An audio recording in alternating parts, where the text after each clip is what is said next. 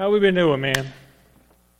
Doing all right? Good to see everybody here, man. This has been a really tough week for me. Some of y'all know kind of what's been uh, going on. They're kind of closing my school down where I'm working, so I'm kind of in this little transition period, you know, where you're going to be next year. So, and I'm kind of worried, you know, because if it's too much, you know, am I going to be able to do this and that, or if it's, you know, I, I don't know. I mean, praying, I think the Lord's got it all worked out. Um, but it's been a seriously tough week. Too much on my mind. I'd planned on taking a day off Wednesday and spending it with my wife, but that was the day they were going to come and tell us the news. I'm like, well, I got to go to go to work. Wish I hadn't. I wish I'd stayed with. Uh, much, much better than uh, than what you know what I ended up uh, experiencing. So, it's been a tough week, and I just want to tell you guys, man, I love coming here. You know, to Lifeline uh, Community Church. You guys um, I visited a uh, life group a couple of times, and y'all welcomed me, and y'all been so good to me. And um, I really, really appreciate it. So I do. Uh, I'm just glad to be here. Um, and so, before I get started, let's pray.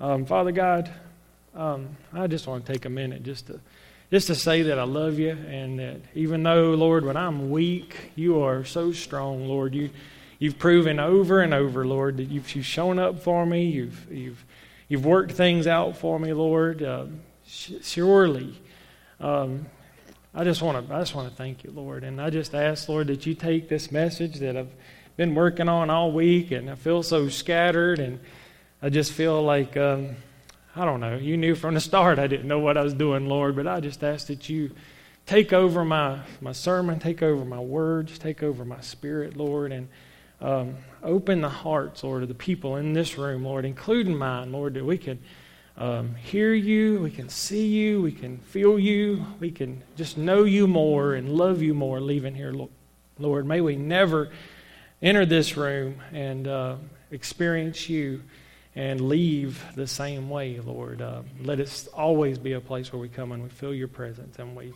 um, we just worship you and honor you and leave just so much more in love with you and so much more ready to, to conquer the world and our everyday tasks that, that we have to do. We can really learn to do them for you, like we're working for you, uh, not for people, Lord, uh, for it's you we're serving. So, Lord, just bless this time together. And it's in Jesus' name we pray. Amen. Um, so, you know, I was thinking, um, and I didn't finish my, my temptation um, sermon, Fighting Temptation. And um, I wanted to finish that. I, I, was trying to get it all wrapped up today, um, but I don't know if I, if I quite will today. So, um, you know, as I was thinking about all this and I was listening to the last one, you know, the one thing I guess I really don't like about preaching is, you know, some of the things that I end up saying, you know, some of the things I end up telling y'all. And I'm like, wow, did I really just go there and tell them all that stuff? And, you know, I look back over it and I'm like, well, you know what? It's it, it is what it is. You know, you get me, you know, up here. I'll tell you the stuff I do right. I'll tell you the stuff I do wrong. I'll tell you in my past, you know, what I've done right, what I've done wrong. But uh, we know that in all things, you know, God works things out to the good for those who do what? Who, who love Him and are called according to His purpose. Um, so, you know, end up telling y'all, you know, a bunch of that stuff about my past. You know, when I listen to it, I really don't like doing that. I don't think I think about it much when I'm up here doing it. But, you know, when I go back and listen to it, I'm like, wow, I really said that. Um, but the one thing I do like about preaching is the presence of God. You know, when I, when I start praying, you know, and you start just feeling God. And, you know, I love when y'all tell me about, you know, yeah, when you started talking about this, I started feeling God. And, and you're telling me that He's changing you, that, that you you got a hunger for His Word.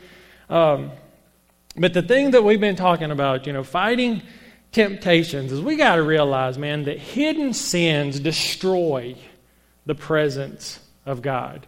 And when I was reading in my just regular devotion time, Ezekiel chapter 8. I ran across a couple of verses. Check out uh, 8, verse 6. And he said to me, Son of man, do you see what they're doing?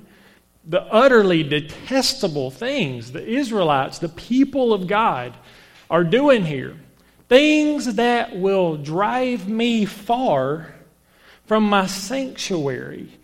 And, you know, we got to realize, guys, there are certain sins that if we carry with us on and on and we don't go to war and we don't fight them, that they drive his presence far from his sanctuary, from these services. And here you see the people of God giving in to all these detestable things. And if you go back and you read them in context, you know, pretty much what they were doing was yes, they were still saying, yeah, we're the people of God, we love him.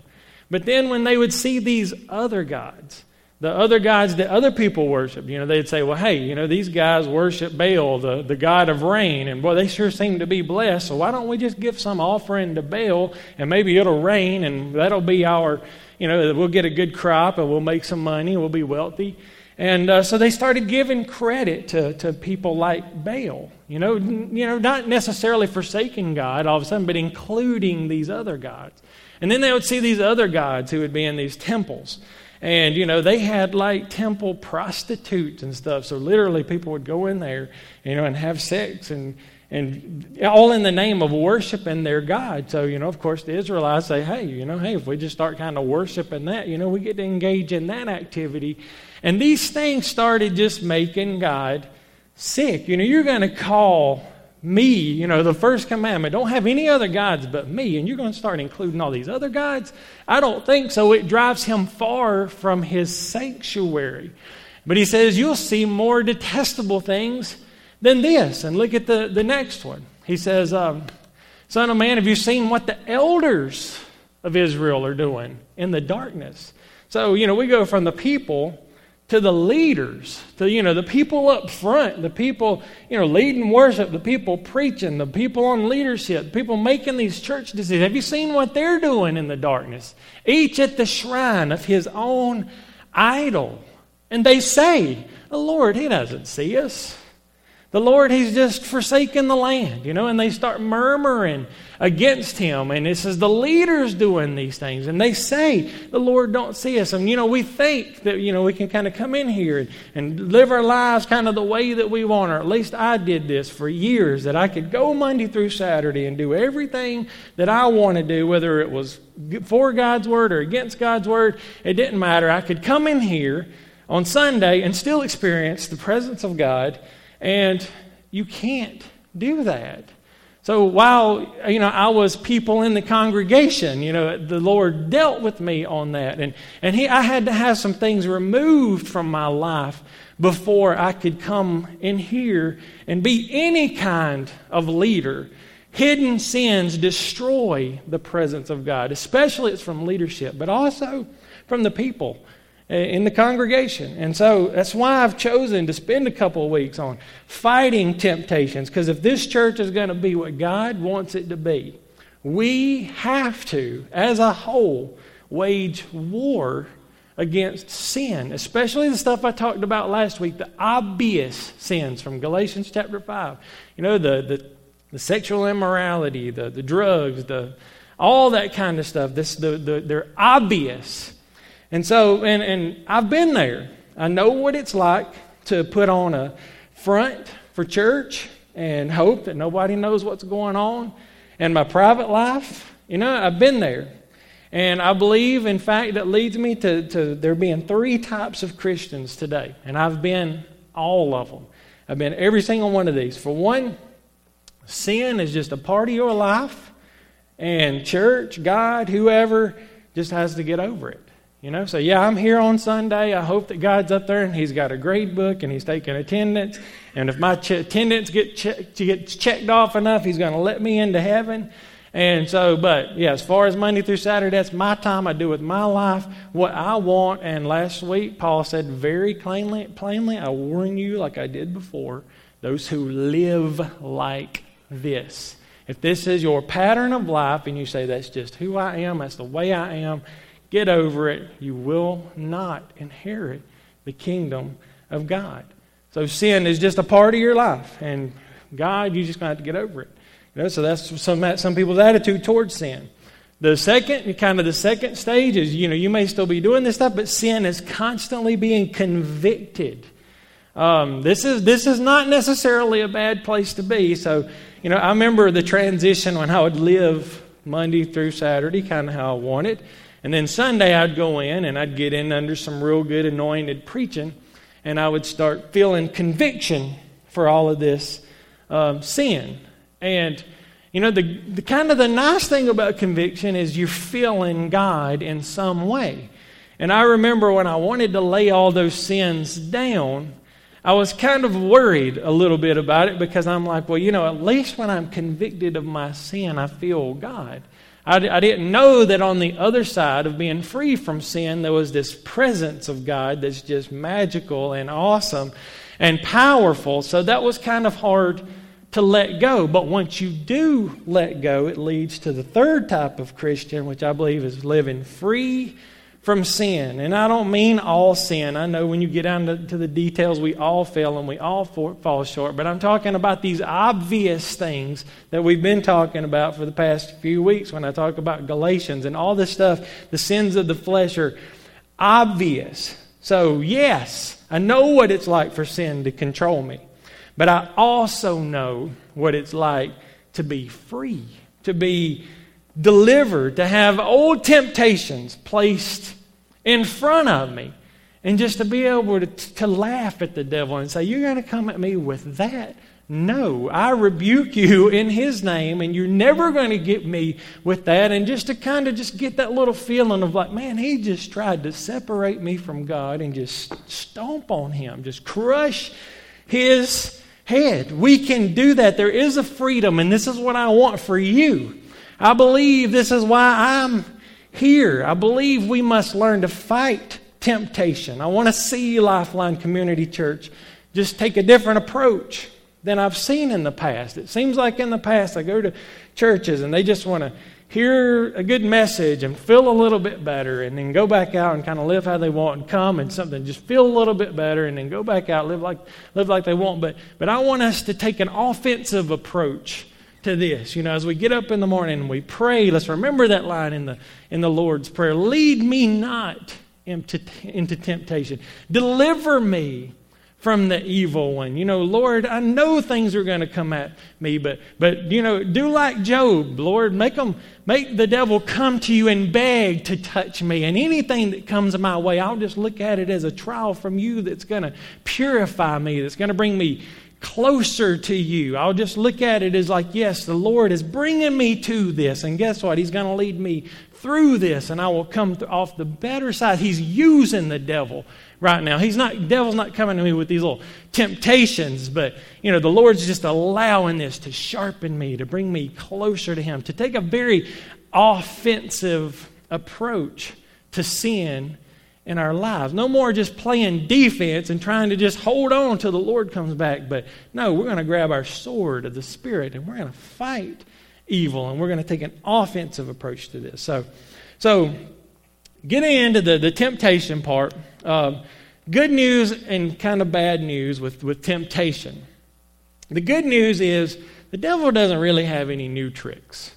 Um, he can't create. He was created just like you and just like me. He was created, and so he's very kind of limited in what he can do. He wants to be God, but he can forget it. He's not the creator. He was created, and he is limited by God. So in the Bible, you know, every trick that he has has been revealed to us. And so the bad news though is is those tricks are very effective. And they get what seems like most people. I mean, they got me, you know, for years and years, and I'm not saying I'm immune to it by any means, okay? I mean, I mess it up and I get it right, and, you know, I repent for my failures and I rejoice in my, my successes, but uh, his methods are very effective. So just, we're going to go to the temptation in the wilderness, and I'm just kind of going to kind of do a quick review. If you missed any of the um, last week, go back and listen to it. I go into a lot of detail about this stuff, but Jesus was led by the Spirit into the wilderness to be tempted by the devil. After fasting 40 days and 40 nights, he was hungry. Okay, the tempter came to him. When did he come to him? He came to him after he had been fasting, after he was weak. And last week we talked about how the tempter's coming at you when you're weak. You know, if uh, if you're you know feeling you know unloved you know by God, you know he'll the devil will make sure there's somebody there to fulfill that that void, you know, in a in a wrong way. Uh, there's there's all kinds. Of, he'll come at you when you're when you're weak. Um, and he said, "If you are the Son of God," and that's all he said. And remember when Jesus came up from being baptized, the voice from heaven said, "This is my Son, whom I'm well pleased, whom I love." And I'm well pleased. So the, the devil will leave all that out. He will never remind you of God's love and how he is pleased with you and how you are his son. He'll just say, if, if you're the son of God, if you've really been saved, if you were a Christian, wouldn't you do this? So, and he says, tell these stones to become bread. Fulfill this need in an unlawful way um, tell the stones, and I kind of related the stones to rules. Just kind of let the rules, uh, follow the rules real well. Let that feed you, let that sustain you. But Jesus says, no, none of that. It's written, man shall not live by bread alone, but on every word that comes from the mouth of God. Man shall not live on bread alone. It's not just about satisfying these temporary desires over and over because they will always come back and you will just need more and you'll need more to just satisfy it at a temporary level. But if you can learn to live on every word that comes out of the mouth of God, then, you know, that's that's how we do life. That's how Jesus did life and that's what he teaches us. So, Part two kind of starts here. Then the devil took him to the holy city and had him stand on the highest point in the temple. Now that part right there really kind of you know kind of scares me a little bit because I think about uh, as a preacher how how you know it's not always I think God that raises somebody up to the to the level of being a pastor or to be a preacher, to be, you know, kind of an overseer. I remember one of uh, probably my first religious kind of memory uh, is of watching, you know, I was a kid, and I don't know how old I was, uh, but watching TV and, you know, seeing uh, Jimmy Swaggart crying and, you know, say he had sinned. And I remember asking my granny, um, you know, what, what's up with that? You know, why, why is he crying, you know? And she said, you know, something like he had committed adultery or something like that. And I didn't have a clue what that was. It probably came out something like agriculture, and I'm like, you know, I don't know. They plowed somebody else's field or something. I don't know. Um, but it was kind of just just kind of strange, and so it's like um, as you see that kind of thing happen. You know, he had such, such an empire, and I'm not bad mouthing him at all. I still watch him sometimes, and I love to hear some of his messages. He's still anointed to preach. He still kind of has that gift. But he was raised up on such a high mountain. And it's like, you know, did the devil lead you here just so he could say, jump off? Now, and then let everybody watch them fall and say, well, yep, there you go. You know, there's one more of them Christians, you know, saying they believe one thing and doing another. There's another hypocrite. And you don't have to wait very long to get on the news and say, yes, mega church pastor doing this, you know, embezzling millions of dollars. Mega church pastor, uh, you know, failing, you know, morally, you know, or something like that. And it just seems like there's so many people being raised up on these mountains just so the devil can say, you know, jump. And when they fall, everybody's like, yep, you know, why would I want to be a Christian? You know, they're no different than me. They don't live uh, any different than me. And he says, so if you're the son of God, if, once again, if, you know, no, no, no mention of God loving you, no mention of God being pleased with you. If you really are the Son of God, throw yourself down. For it's written. Okay, now, how about that? For it is written. Jesus had just said that. So, right off the bat, this is kind of scary. The devil knows Scripture. And he probably knows it, I guarantee you he knows it, better than us. He knows the words of God. And his goal is to take those words and to twist those words and put them in your mind so that you may think you're following God, but you're perverting the truth. You're taking it out of context. So, you know, he says, He will command His angels concerning you. They will lift you up in their hands so that you will not strike your foot against the stone. Now, we'll find out in just a minute that he's, he's taken this verse out of context and he's trying to say, hey, if you're the Son of God. And so the Bible does say, hey, the Son of God, he's, he's not going to be able to strike his foot against, he's not going to be able to be injured. So, sure, go on up to this high place, you know, get in front of everybody, throw yourself down, and let everybody watch the show. Let everybody watch God heal you, protect. Because if you're the Son of God, He's going to do that to you, right? And so here's Satan taking something out of context to try to get Jesus to do something to, that, that's wrong, that goes against what God would have him do. And so, what I, what I think he's doing here is, uh, and I think what the temptation is for us is to justify our behavior. If you want to get up there and do something wrong, God's okay with it. Look, there's even a scripture there to back it up. Justify your behavior. And for some weird reason, when I think about this, I, when The Simpsons first came out, I used to love to watch The Simpsons. And uh, I remember watching one episode where Homer had figured out that Lisa could read all those odds and gamble on football and was like really, really, you know, good at it and making him a ton of money. And, you know, Homer like, you know, woo, and making him just all kinds of money. And Lisa said, wow, I can't wait to tell mom. She's going to be so proud of us. And Homer says, no, whoa, let's not be telling mom. She's like, well, why? He says, well, uh, mom may, may not agree with what we're doing, even though it says it's okay in the Bible.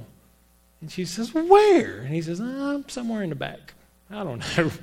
And so, uh, he, you know, just if I can find some sort of little verse to, to justify my behavior, you know, even though we, we know that it's wrong. And so people do this all the time. You know, one of the things I think about is, uh, you know, it's like, wives, submit yourself to your husbands. You know, men love that verse. You know, like, you're a woman, you're supposed to submit to me. You know, I'm the man of the house. I make all the decisions and all that stuff. And, you know, like it says so in the Bible. You know, just next time ask them where. Where does it say that? I don't know. The book of Abraham. I don't know. You know, they, they don't know. they, they don't even know where that is. But if you read the context of that verse, it's, it's clothed in be, make, making wise decisions, making wise choices, and it's clothed in husbands. You know, you know, love your wives as Christ loves the church. So yes, the more you do your part, it's going to be very easy for your wife to submit to you if she believes you are wholeheartedly following God Himself. It's going to be easy. But we like to, you know, when the guy wants the bass boat and the wife wants to feed the kids, you know, it's like, well, the Bible says you got to submit to me. You know, I get to do kind of what I want. And, you know, we take these verses out of context to, to make it fit what we want to do. You know, you think about something even more simple like dressing modestly.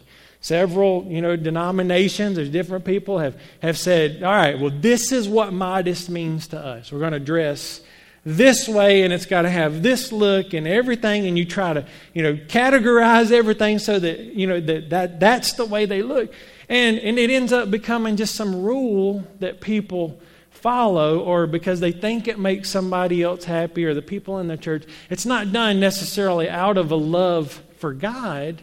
It's just done as just another rule to keep, you know. And then, you know, who gets to decide the standards? You know, you're wearing a short sleeve shirt. No, you should wear a long sleeve shirt. That's not modest. Who gets to decide that, you know? But if you're wholeheartedly following God out of your love for Him, you will know. He will reveal to you you know what modest dress is and he will he will show you the things. If you know you'll read and you'll seek him and you'll follow him. And i remember when i became a, a rule keeper.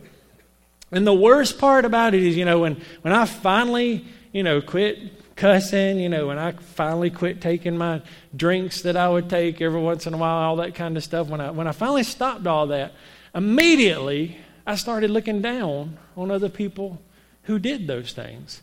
And I'm like, why? you know, now I look back and say, why would I do that? But it's like I was brought up here in the high place in the temple, and then I was looking down on everybody else, on all those other sinners that didn't do it like I did. So, you know, God, the, the devil would love to just kind of turn you into some sort of rule keeper and live the life the way you want, and you have some verse to find and to live by that way. And so, what he's, he's I think Satan's trying to do is get us to challenge God's love Find out what you can get away with. And what it sounds like today is God is love. He's therefore he won't let anything bad happen to you. That's what he just told Jesus. Throw yourself off. God will have to protect you. Okay? And so we get this sense that, uh, you know, hey, you know, I'm saved. You know, I've said the prayer of salvation. I can live how I want and not have anything bad happen to me. And, you know, we see people challenge this kind of stuff all the time. You know, it says, you know, don't be, you know, sexually immoral. Don't go after all of these things, but but people do it anyway. And you know, they say, "Hey, you know, God, God don't have to forgive me. He's a good guy, right?" So, you know, I can just kind of do what I want, ask for forgiveness. He's kind of obligated to forgive me. So, you know, is that the way it's supposed to be? You know, when you're bored and you know, uh, and you, you start you know, taking those drinks, you start taking those drugs, you start taking all that stuff, and you know, well, it's all right. You know, God's cool with it. The Bible just says don't get drunk. I can kind of do what I want. You know, it's no big deal. No, who cares? And so go ahead. You know, challenge the Spirit. That's what I believe is going on here. You know, put on, I think the, the third temptation that, that we kind of experience is just put on a show for church. It's all about a show. Adam, get up there and just say some good things and make them feel good. You know, just put on a good show. It'll draw the crowds. Outwardly show how godly you are, you know, and outwardly show how much you know. You don't have to be fully consecrated to the Lord. You can kind of pick and choose and do, do what you want to do. But look at the verse that Satan used in its actual context Psalm 91 starting in verse 11. For he will command his angels concerning you to guard you. And these are the words that he left out in all your ways. All of them. The big things, the small things. And then the, the rest of it's fine. They'll lift you up in their hands so that you won't strike your foot against the stone. But, you know, he was telling Jesus, yeah, go ahead and just do everything but this. You know, go up there and put on a show for them. You know, do a trick for them. You know, let everybody, that's probably, that's the way you need to do this. No. You know, in all of my ways, I need to honor him. And Jesus knew this. You know, this would be one way that wouldn't be honored him. And I want to honor him in all of my ways. And the thing is, this is not the first time that Satan used this trick. Look back in Genesis chapter 2 starting in verse 16. And the Lord commanded the man, You're free to eat from any tree in the garden, but you must not eat from the tree of the knowledge of good and evil. For when you eat of it, you will surely die. So look at the look at the things. You're free to eat from any tree in the garden, but don't eat from the tree of knowledge of good and evil. When you do, you'll die. Okay? That was the word of God for, for Adam. You know, that was, that was what he had. You know, we have this, he had that. Okay, now let's look at how Satan twisted all of this in Genesis chapter 3, 1 through 6. Now the serpent was more crafty than any of the wild animals the Lord God had made. He said to the woman, look at this, did God really say? Did he really say you must not eat from the from any tree in the garden? Okay? Are you sure that's what he said? Because, you know, in fact, I believe, you know, if you look at it, and, and uh, God told Adam, and then God created Eve. So, you know, this word would have probably come from Adam telling Eve, you know, listen, God told me that we are not to eat, you know, from that tree in the garden. So the woman said to the serpent, We may eat fruit from the tree in the garden. She said the truth, okay? But God did say, you must not eat from the fruit, the tree that is in the middle of the garden, and you must not touch it. Now, where did she get that? You must not touch it. See, I believe this is one of the first times that a rule was kind of added by someone. I think Adam added a rule and said, hey, you know, let's just take it one step further and not even touch it. So, you know, if the serpent does, hand it to her. She says, we can't even touch it. He's like, well, you're not dead. You know, so so you know, so it was just one more little tool. You know that you know maybe Adam shouldn't have thrown in that extra little rule, um, and you must not touch it, or you will die. And then so okay, she reiterated the rules. Yes, she had she had pretty much everything right, except she added one little thing: you shall not touch it. Um, but then look at the look at the lie: you won't die. Okay, God says I will. Satan says you won't certainly die. For God knows that when you eat from it, your eyes will be open and you will be like God, knowing good and evil. When the woman saw the uh, when the woman saw that the fruit of the tree was good for food and pleasing to the eye and also desirable for gaining wisdom, she took some and she ate it. She also gave some to her husband who was with her, and he ate it. And sin enters the world. And so when you think about these temptations um, for ourselves, you know, all the things that are going to be laid before us, you know, and we want to, you know, we, we see something like in Galatians 5 those who live like this will not inherit the kingdom of God. But she's pretty, she's cute, she wants to go out with me, she wants, you know, uh, but, you know, this is, uh, this little party is going on over here. This, this is so enticing to me. You know, you, you hear both sides. Those who live like this will not inherit the kingdom of God. But God, He's a good God. He'll forgive me. And, you know, He's gracious. He'll do all, he'll do all this. And it's just, and there's the war. And if, and all the devil wants to do is just get you thinking about this. Think about what it'll be like to, to be like God. Think about what it'd be like to experience this pleasure. Think about what it'd be like. Look what you're missing out on. Everybody else is doing it. It's not that big of a deal. So we see that Eve lost and Adam lost the temptation. How would Jesus respond?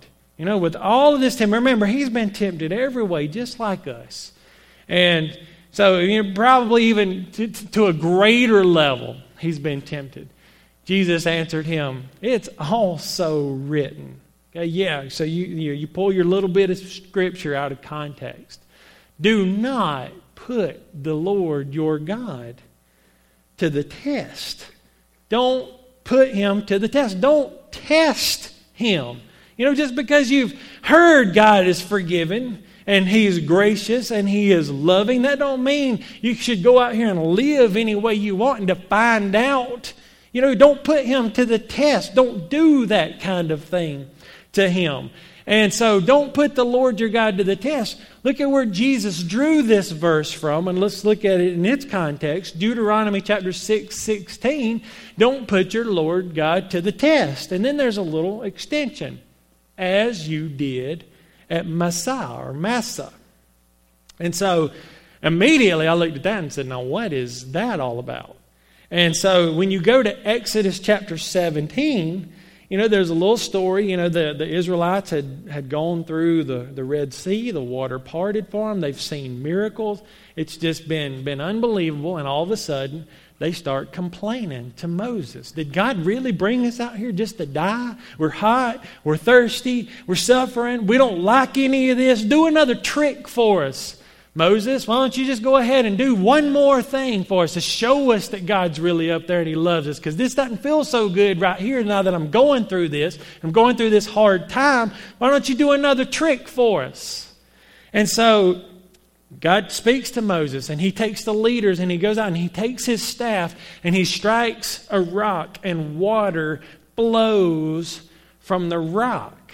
Okay, so they got what they wanted. They got another trick. They got their need temporarily met.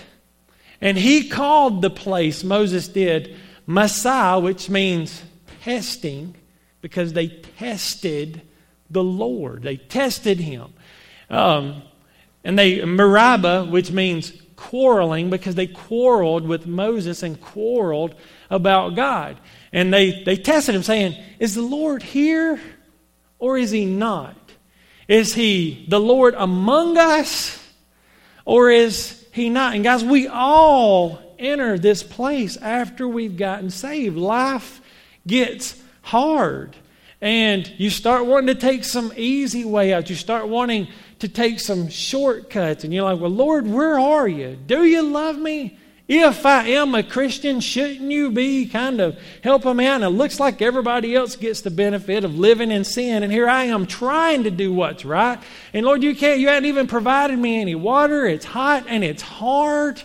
And you know, we found out last week, He takes you out into these wilderness to find out what's inside of you, what's inside of your heart. How much are you going to serve Him? How much are you going to, you know, love Him? Are you going to stay with Him? You know, are you going to, are you just going to quit as soon as it gets hard? And it's so easy to ask that question is the Lord among us or not? And, band, if you want to go ahead and come set up. Um, I want you to think about one disciple, and I'm, I'm going to end this temptation message, um, you know, with this. Uh, in John chapter 14, verse 8 and 9, there was one disciple named Philip, and I know we've all been to a place where we can identify with Philip. He says, Lord, show us the Father, and that'll be enough for us. Do a trick for us, Lord. Just open up heaven and let's just see all this stuff, and then I'll be good to go. With all this faith stuff, I won't even have to worry about it anymore. I'll just know for sure, and it'll be so much easier for me to go out here and walk with you, Lord, every day and do what's right. It'll be so much easier if you'll just show me the Father. But Jesus answered, Don't you know me, Philip? Don't you know me? This had to hurt Jesus so bad after everything he had seen, even after I've been among you such a long time. Even after you saw me heal blind eyes, even after you, you saw me take lame men and stand them up and walk, even after you've, you've seen everything that I've ever done, you still have to say, Show us some trick. Anyone who has seen me has seen the Father. How can you say, Show us the Father. So, guys, I just say all that to say this, Lord. You know, it, it's not about us trying to just get away with what we can and live kind of the way we want and then come to church and just kind of hope we can say some prayer and make everything all right and keep that cycle going until we're until we die you know and hope we get to enter heaven and everything will be all right guys it's more about learning you know how to fight temptation how to live free from all of this stuff. And I'm not saying I've been free from it very long, and I'm not saying I'm free from everything. You know, I'm not where I need to be, but praise God, I ain't where I used to be. And the more we give our lives to Him and the more we submit to Him, He purifies you more and more and more. And then you get to the place where you're just walking daily with him. You know, no no real high highs or no real low lows. You just you walk with him and you make the right decisions, not based on your feelings, but based on it is written.